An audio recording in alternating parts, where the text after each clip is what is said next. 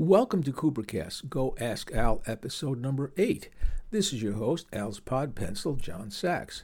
Al answers questions including a story about hippies playing Monopoly, about Redbone, about Jerry Ragovoy, and an update on the box set.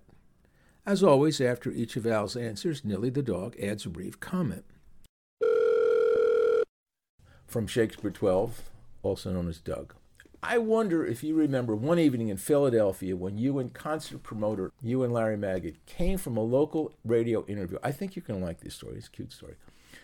Uh, stopped at a small hippie apartment on Pine Street, most likely expecting a party. Instead, you were greeted by a few young hippies playing Monopoly. Larry, Larry split after 15 minutes, but you stayed for an hour or so and told us stories about Bloomfield.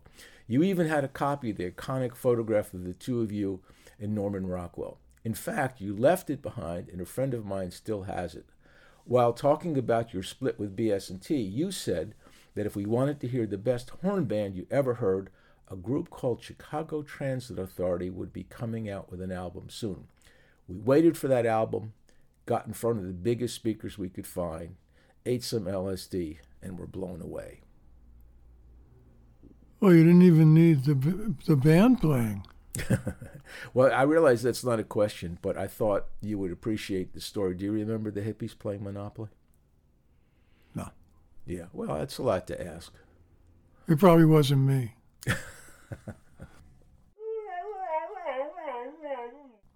Jim says, please recount your experience with Redbone, Pat and Lolly Vegas, Pete DePoe, Tony Bellamy, and later Butch Rillera.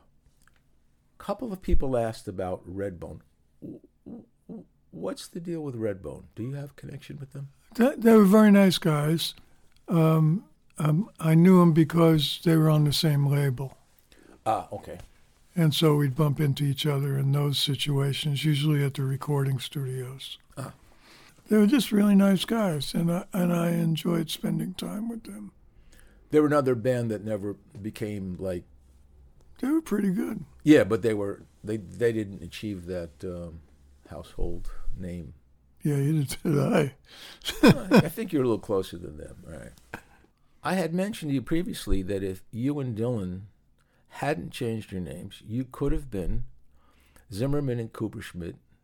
Uh, attorneys at law. Attorneys at law, and you would have done fine Yeah. without all of this foolishness with the music biz. Well, how did you screw it up so badly? My parents changed their name. Oh, okay. SND Schmidt says Super Sessions introduced me to the name Jerry Ragovoy, opening up a great trove of artists and songs that I had never known sprang practically from my old Philly backyard. Did Al know him personally? If he did or didn't, does he have any Ragovoy thoughts he'd like to share? I knew him very personally. Okay. Spent a lot of time with him. Okay. He was a great guy, really great guy. Was he a producer or He, he was a producer and a writer. and a writer? Okay. And he produced one of the greatest soul records ever made, a single called Stay With Me Baby by by Lorraine Ellison, Mm. which is unbelievable anytime you play it. And- Somewhere Yeah. on my computer, I have me interviewing him. For uh, what was the occasion? I don't remember. He had a second name that he used at times, Norman Mead. Yeah, well, we all had that. Okay. For to copyright. I was Al Casey. Ah, okay. Ragovoy's best known composition is Time is on My Side. Oh, I thought the Stones wrote it. He wrote Time is on My Side. Oh, yeah. All right. Even though it had been recorded earlier by Kai Winding and Irma Thomas, he wrote Stay With Me, l- recorded by Lorraine Ellison, and made That would be Stay With Me, Baby. Okay. Made famous by Bette Midler in The Rose. And Piece of My Heart, he wrote Piece of My Heart, which was big for Big Brother and the Holding Company. Yes. See, I didn't know that he they didn't write Piece of My Heart, which is which is probably their greatest song. All right. Well, that was a great uh, question from uh, SND Schmidt, which I think might be Sandy Schmidt. I don't know. Jane would love to hear about his early encounters with Chicago Transit Authority, specifically Terry Kath. Love the 500 mile story, would love to know more. Well, you know, that's the most interesting of my Terry Kath stories. Uh, I loved him. He was such a great guy Mm. and such an amazing guitar player. Mm. All in one.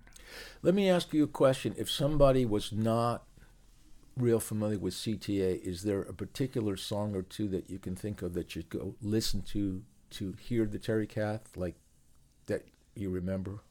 Well, you know, any Chicago song, Okay. just listen to the guitar. It's pretty fabulous. Okay. It could be J Mover, I suppose. It could be JM Over, but I'm going with J Mover. And he asks questions you're going to like. Any update on the CD of demo and rare materials to include Time to Fly or other BS&T era songs? What were the most influential Maynard Ferguson tracks for you in informing Blood, Sweat, and Tears?